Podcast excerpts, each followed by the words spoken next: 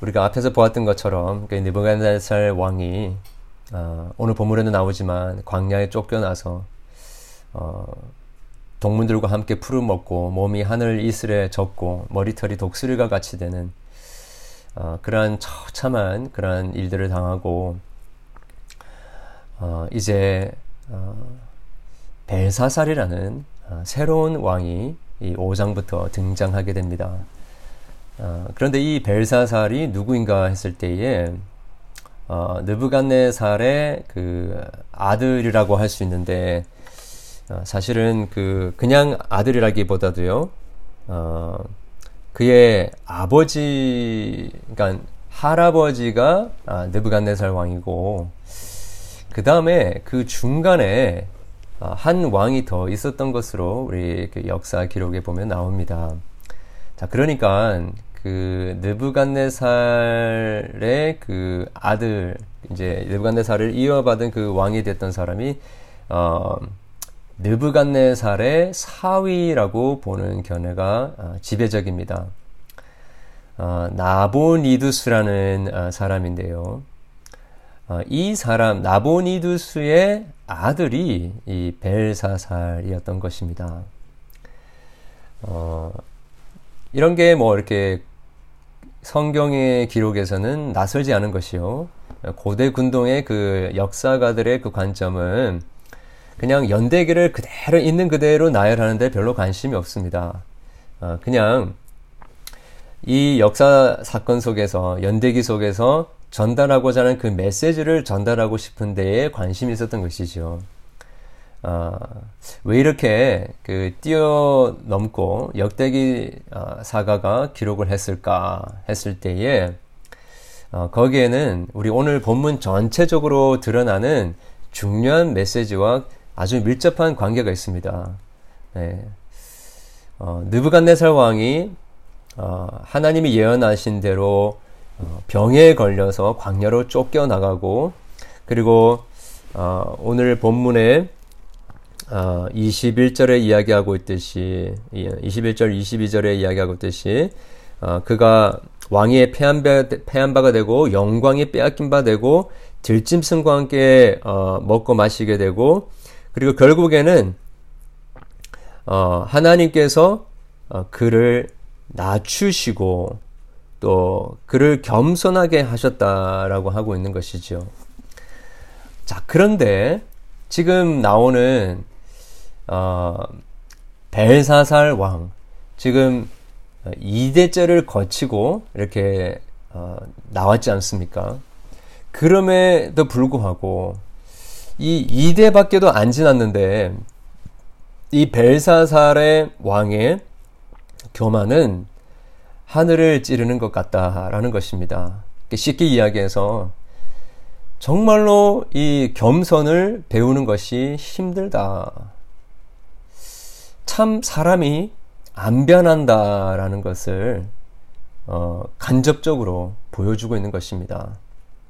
네부갓네살 왕이 중병에 걸려서 광야에 이 광인이 되고 짐승들과 같이 지내는 정말 이 어, 휴밀리에이트한 이 굴욕적인 일을 당하고 그때야 제정신을 돌아와서 우리 어, 우리 지난주에 살펴보았던 4장 말씀 잠깐 제가 어, 쉐어를 해드리면요.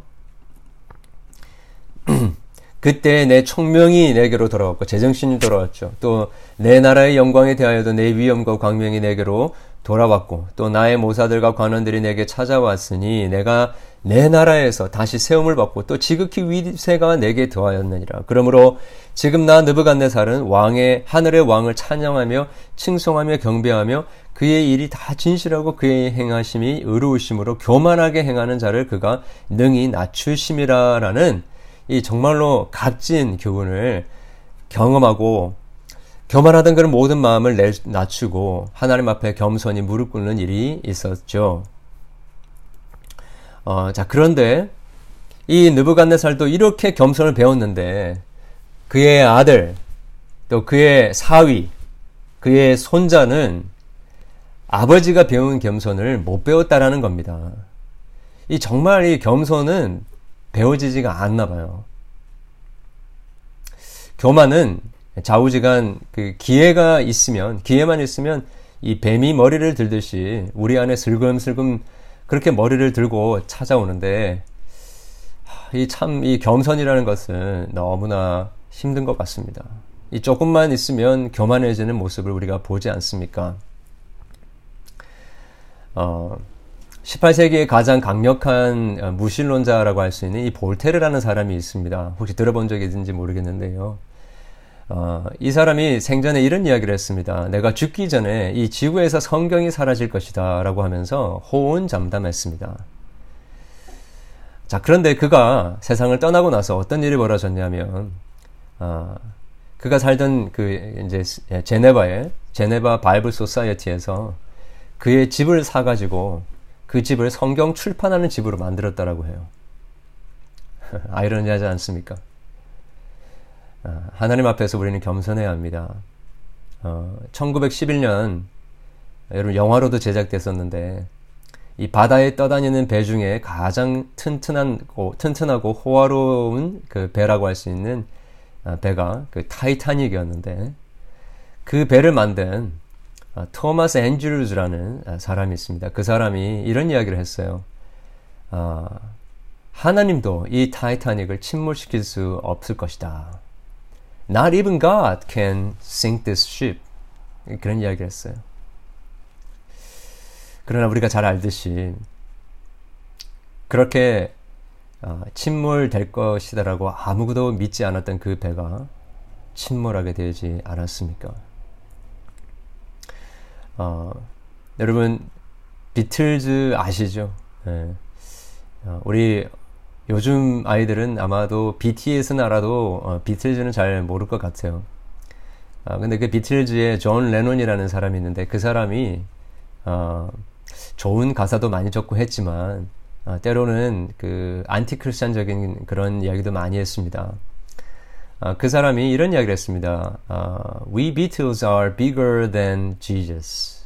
그런 이야기를 했어요.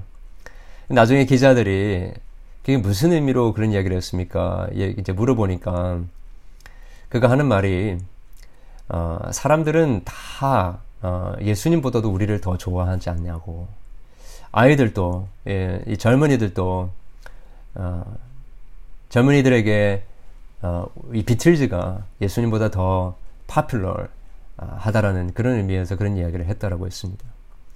어, 그런데 여러분 어, 지금 비틀즈 사람들 어, 우리 아이들이 알고나 있습니까? 존재하지도 않습니다. 사람이 이렇게 겸손해야 되는데 어, 겸 교만하기가 너무 쉽다라는 것입니다. 여러분, 우리는 어떻습니까? 어떤 분들은 그렇게 이야기하실 것 같아요. 어, 그렇게 한두 번쯤 교만하는 건 뭐 그렇게 중요하냐. 이제 그렇게 할 수 있는데요. 어, 그냥 그 교만으로 어, 끝나는 것이 아니라 그 교만 때문에 일어나는 일들에 대해서 우리는 생각해 봐야 합니다. 이 교만했던 벨사살이 어떤 일을 어, 일으키죠? 음.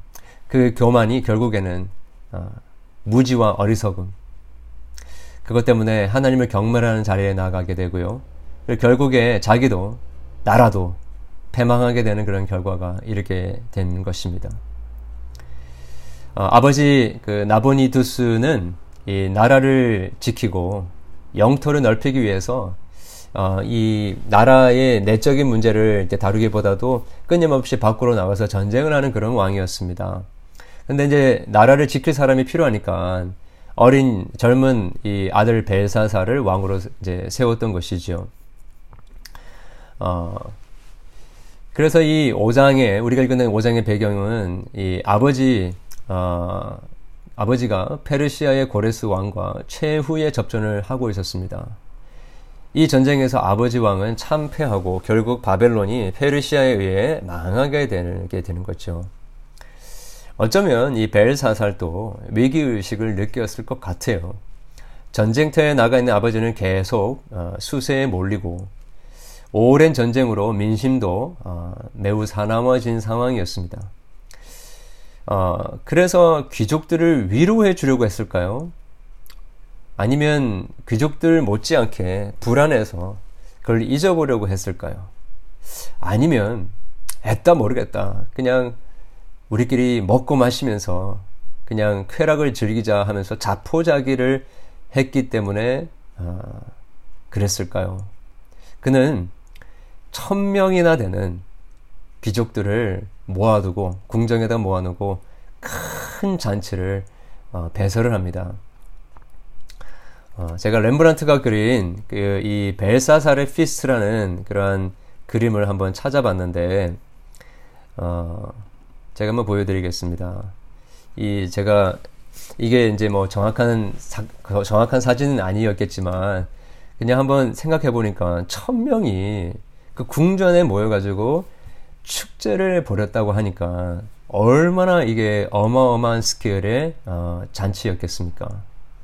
자 그런데 왜 그렇게 했을까 한번 생각해 어, 보았을 때 그런 생각이 들었습니다. 어, 벨사살은 그러한 위기 속에서도 어, 그 위기를 잊어버리려고 했던 것 같아요.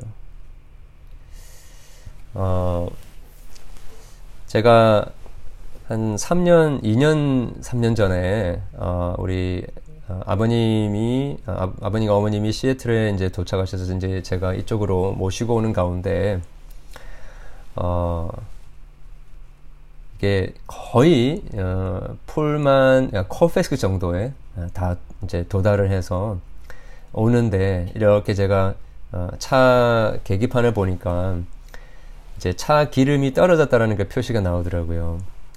그래서 한 10분, 15분이면 코팩스에 도착을 할 것 같아서 거기에 이제 게스테이션이 있, 죠 거기서 기름을 넣으면 되겠다라고 하면서 한 15분 정도를 계속해서 운전해 갔습니다. 어, 중간에 기름을 넣을 때가 있었으면 넣었을 텐데 어, 넣을 때가 잘 보이지 않더라고요. 자, 그런데 한편으로 마음은 이 차에 빨간 불이 들어왔는데도 불구하고 계속 한번 가보고 싶더라고요. 그냥 세우고 어떻게든지 그 주변에 있는 사람들 뭐 이게 어, 마을에 찾아가서라도 이제 할 생각을 안 하고 뭐 귀찮기도 하고 설마 설마 기름이 떨어질까라고 생각하면서 계속해서 가고 있었어요. 자, 그런데 그 콜팩스로 나, 들어가기 전에 이제 잠깐 언덕이 있지 않습니까? 근데 그 언덕에서 만약에 차가 멈췄으면 정말 큰일이 났었을 것 같은데 언덕을 넘어서자마자 거기서 딱 멈춰버린 거예요 차가 어 그때 얼마나 가슴이 덜컹하면서도 야 이거 다행이다 여기서 계속해서 내리막길 가면 이제 콘펙스가 나오게 되기 때문에 그래도 다행이다 라고 생각했던 그리고 결국에 거기 도착해서 기름을 넣었던 기억이 납니다 아, 참 여러분 우리가 인생을 살아갈 때 이런 경우가 참 많은 것 같아요 빨간 불이 이미 들어왔는데도 그 마지막 순간이 안 올 것 같다라는 생각 때문에 이 그 순간이 지체될 수 있다라는 희망으로 어, 살아가는 때가 많습니다. 당장 아무 일도 일어나지 않기 때문에 아무 일도 없을 줄 알고 거짓을 말하고 부정한 행위들을 하기도 하죠. 눈 가리고 아웅하면서 어, 하나님도 모를 거야, 사람들도 모를 거야 하면서 해서는 안 된 일을 우리가 계속해 나갈 때가 있습니다. 무슨 일이 일어날 줄은 알지만 아직은 괜찮을 것 같다고 하면서 그냥 하는 거죠. 어, 내가 한 일들이 잊혀져서 아무도 모를 거라고 생각합니다.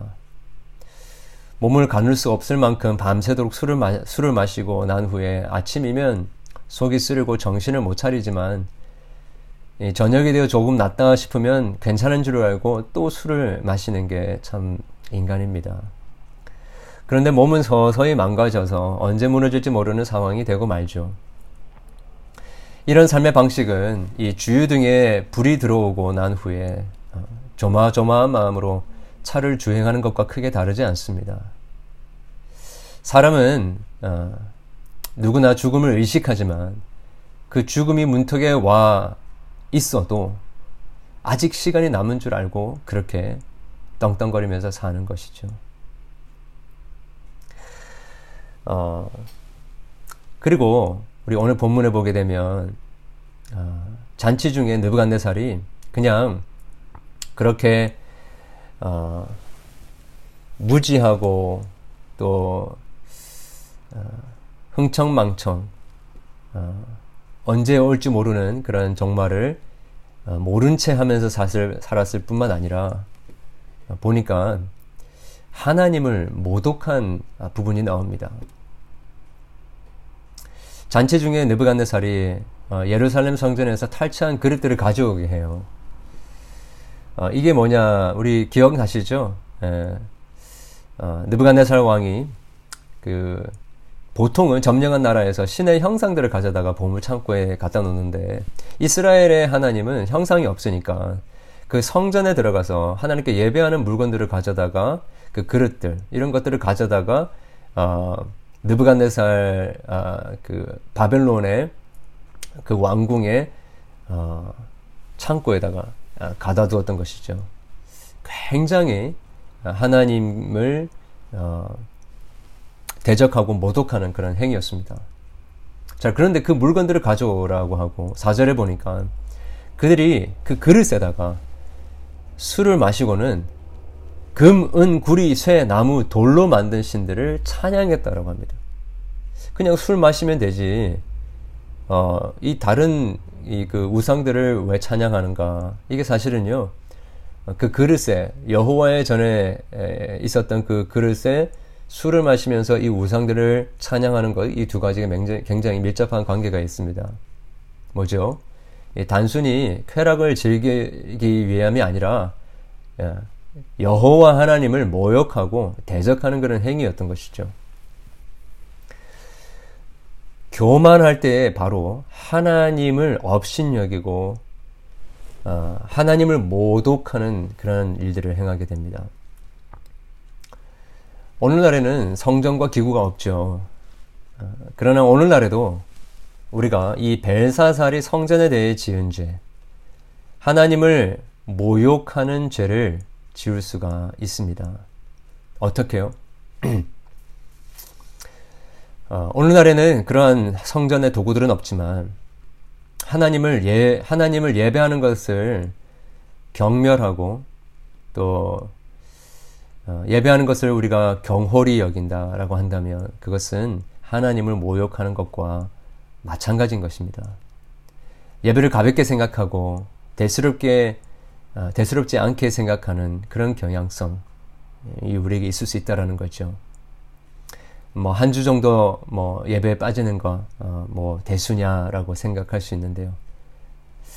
어, 옛날 어, 여러분 기억하시는 분들이 계신지 모르겠지만 그 옛날 교회의 모토 중에 어, 많은 교회들이 가지고 있었던 모, 모토가 주일 성수였습니다. 네, 주일 성수.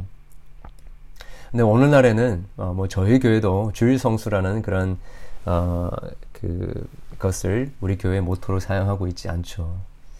왜냐하면 그런 거를 모토로 걸면 고리타, 고리타분한 교회라고 이게 찍히면서 사람들이 싫어하기 때문이다라고 하는 거죠. 어쩌면 지금 우리가 언제든지 시간이 있고 마음만 먹으면 나올 수 있는 교회가 지천에 깔렸다고 생각하면서 어, 예배를 경홀히 여기는 그런 일이 없는지 이 팬데믹 상황을 우리가 겪으면서 어, 어, 그냥 이 예배 뭐 여러 군데서 그냥 인터넷으로 다 드리는 그 예배 그냥 아무거나 골라서 그냥 들으면 되지. 그러면서 어, 예배를 우리가 경홀히 어, 소홀히 어, 여길 수 있다라는 것입니다. 뿐만 아니라 어, 또 이런 부분이 있습니다. 어, 성전에 있는 기구들을 이렇게 그 뭐, 모욕 한 여호와 하나님을 모욕하는데 그렇게 술을 담아서 마시면서 이제 사용했다라고 한다면 오늘날에는 우리가 성전이 없습니다. 여러분 다 아시는 것처럼 예수님께서 십자가에서 달려 돌아가실 때에 성전 휘장에 무슨 일이 일어났죠? 위에서부터 아래로 쫙 찢어집니다. 그러면서 성소와 지성소가 열리게 되면서 이 거룩한 것과 성, 그 성과 속이 함께 나누어지지 않고 합쳐지죠. 자, 그러면서 이제는 예수 그리스도가 성전이다라는 것이 확실하게 드러나게 됩니다. 죽으시고 부활하심으로 말미암아 영원한 성전 그 자체가 되시고요. 그리고 예수님을 믿는 자, 그리스도 안에 있는 자는 이제는 그 믿는 자가 성도가 성전이 되게 되는 것이죠. 그래서 고린도전서 3장에서 사도 바울이 이렇게 이야기했죠. 너희가 성전인 것과 하나님의 성령이 너희 안에 계시는 줄을 모르느냐라고 했죠. 자, 그러니까 지금 예배 드리는 주의 백성들, 저와 여러분, 옆에 앉아 있는 지체들이 하나님의 성전이라는 것입니다. 자, 그러면 무슨 결론이 나오죠? 우리 옆에 있는 성도들, 우리 지체들을 향하여서 그들을 함부로 헐떡거나 헌담하거나 거짓말하거나 근거 없이 인격을 깎아내리는 그런 일들. 그렇게 함부로 서로를 대하는 일들이 있을 때에 결국에는 성전을 범하는 죄가 죄를 우리가 범하게 된다는 것입니다. 하나님에 대한 모독을 하는 것이다라고 하는 것이죠. 이것이 벨사살 왕이 범한 아주 악한 죄, 하나님을 업신여기며 모욕하는 죄와 긴밀접한 관계가 있다라는 것입니다. 자, 그리고 이, 이 벨사살의 그 교만이 또한 어떠한 결과를 일으키냐면요. 결국에는 어떻게 됩니까? 멸망하게 되죠. 그들이 그렇게 잔치를 벌이고 있을 때에 페르시아 군인들은 이 바벨론 주변에 흐르던 운하를 통해 이 바벨론 성을 어, 제압하고요. 치고 들어옵니다. 벨사사는 위기를 느꼈지만 그날 밤이 설마 자기의 생애의 마지막 밤일까라고 하면서 그렇게 계속해서 즐기고 있었습니다. 어, 그는 몰랐습니다. 알 수가 없죠. 그래서 서서히 다가온 날도 우리에게는 어느 날 갑자기 임했다라고 느끼는 것입니다. 그날이 가까웠음을 짐작해야 했겠습니까? 그러나 그날이 그날인 줄 어떻게 알았겠습니까? 아, 참 여러분 그 그림이 참 대조적이지 않습니까? 아, 잔치를 벌이고 있는 벨사살과 그 천 명의 어, 그 귀족들, 그 다음에 그들을 죽이러 오는 페르시아 군대들. 아무도 모르게 페르시아 군인들이 그 성을 둘러싸고 그때 갑자기 어, 손가락이 바, 나, 벽에 나타나서 글을 쓰기 시작을 했습니다. 천 명의 귀족들이 불러 어, 이, 이 예루살렘에서 가져온 그릇에 어, 술을 부어 마시면서 어, 하나님을 모독하고 있을 때에 왕이 마주보는 석회벽에 갑자기 사람의 손가락이 나타나서 글을 쓰는 겁니다. 어, 여러분 한번 생각해 보십시오. 음, 얼마나 여러분 상상만 해도 소름이 돋치지 않습니까? 실제로 벽에 기록된 그 글자들은 모든 사람들이 볼 수 있었던 것입니다. 얼마나 어, 충격적이었던지 흥청망청 어, 정말 앞으로 일어날 일도 걱정하지 않고 그렇게 즐기고 있던 벨사살의 얼굴이 한순간에 어, 변하게 되고 어, 넓적다리 마디가 녹는 듯 했고 무릎이 서로 부딪혔다라고 했습니다. 정말 사색이 되어서 벌벌 떨고 있는 겁니다. 인류 역사상 이런 일은 전에도 없었고 후에도 없었던 그런 일이 지금 벌어진 것이죠.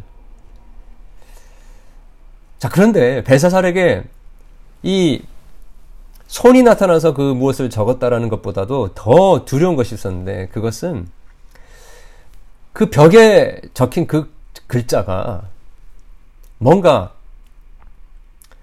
어, 의미심장한 그러한 예언을 담고 있을 것이다라는 것 때문이었던 것이죠. 많은 학자들이 어, 거기에 적혀져 있는 말이 아람어였을 가능성이 많다라고 봅니다. 어, 어떤 학자들은 그때 나타나는 글자가 어, 이런 것이라고 어, 생각을 합니다.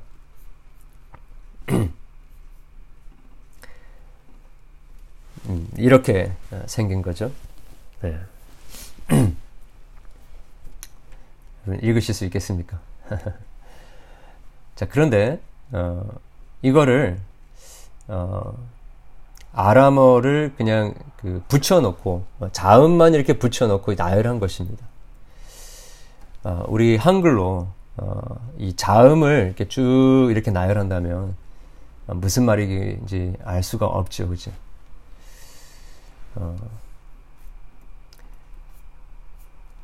아람어나 히브리에서 모음을 표기하지 않고 이 세 개의 동사를 이렇게 붙였으면 이렇게 쓸 수 있는 것입니다. 어, 손가락이 나타나 쓴 것이기 때문에 벨사살은 너무 두려웠습니다. 무언가 엄청난 계시가 있을 것 같은데 그 의미를 알 수 없기 때문에 답답하고 불안했던 거죠. 어, 그때 급하게 궁을 찾아온 벨사살의 어머니 이 느부갓네살의 어, 아내의 제안으로 오랫동안 잊혀졌던 이 80노인이 된 다니엘이 궁에 들어옵니다. 오늘 본문에는 어, 이 어, 왕비라라고 10절에 이야기하고 있지만 어, most likely 어, 벨사살의 어머니 느부갓네살의 아내라고 이야기를 할 수 있습니다. 어, 그가 다니엘에 대해서 이야기를 하고 다니엘은 나이가 많이 들어서 이제 다시 오랜만에 궁으로 들어갑니다. 그가 그 들어오면서 그 글자를 보자마자 의미를 알았을 거예요. 어, 머리가 똑똑해서라기보다도 하나님의 지혜가 충만하기 때문에 그랬던 것이죠. 거기를 보면서 어, 다니엘은 이렇게 어, 그 글자를 읽습니다.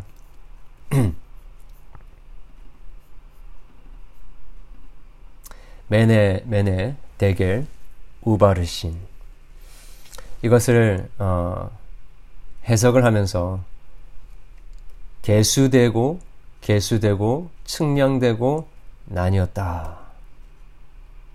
영어로 하면 numbered, numbered, weighed, and divided. 이 수동태 동사들이 계속해서 연결되어 있었던 것이죠. 어, 읽기도 어렵지만 이 세 개의 동사가 무슨 의미인지도 알기가 어렵습니다. 어, 다니엘은 이 말의 의미를 해석해 주었죠. 개수되었다라는 의미의 이 메네는 이제 왕의 시대를 하나님께서 세서, 세워서 끝나게 되었다라는 의미입니다. 설마 했는데 그날이 온 거라는 거죠. 그의 날이 개수되었고 이제 다 찼습니다. 그가 쓸 수 있는 날을 다 쓴 겁니다. 호루라기가 불렸다는 거죠. 끝이 왔다는 뜻입니다.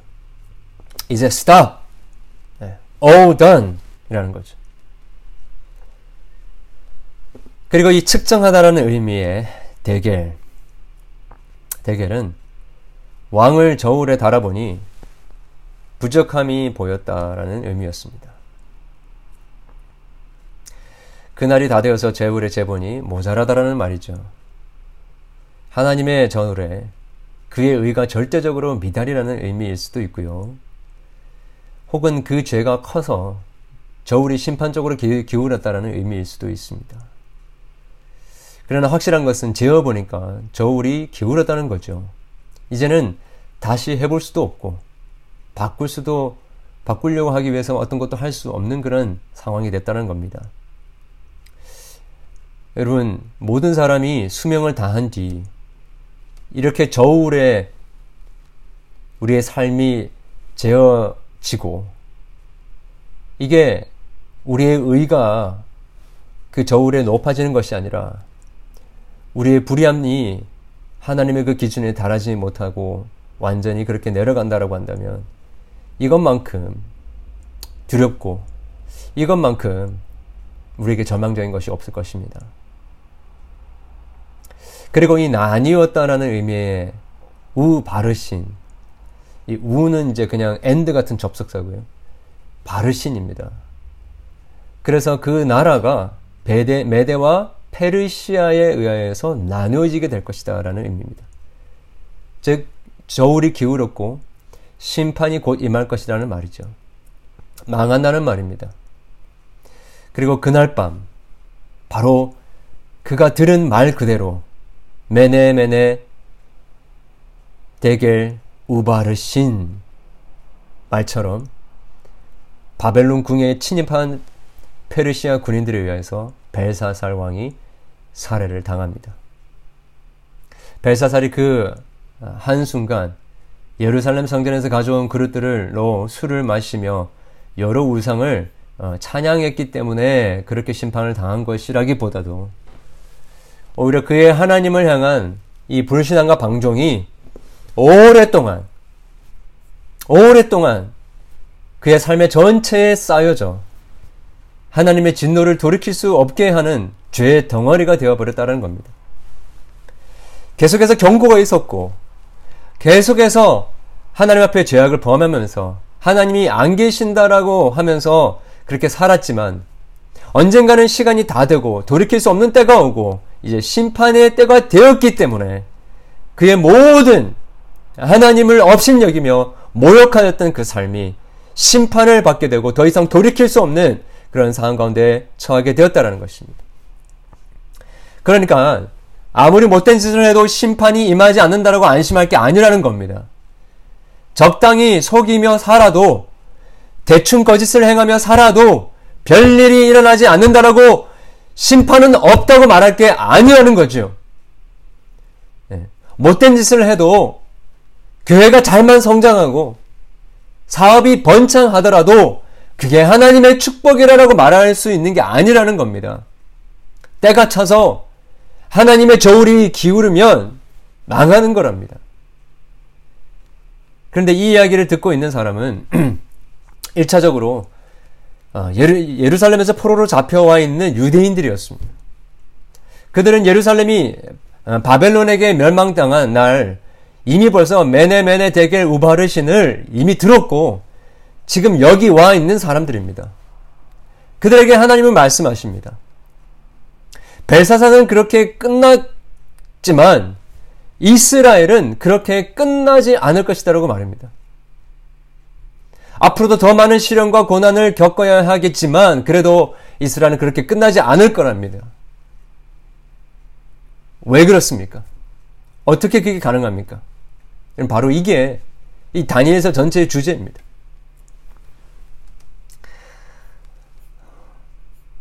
다윗은 어, 그의 시편 39편에 어, 이런 어, 이렇게 노래를 했죠. 나의 종말과 연한이 언제까지인지 알게 하사 내가 나의 연약함을 알게 하소서. 그리고 모세는 우리가 오늘 예배를 시작하면서 열으면서 읽었던 시편 90편에 이렇게 얘기했죠. 우리에게 우리 날 계수함을 가르치사 지혜로운 마음을 얻게 하소서.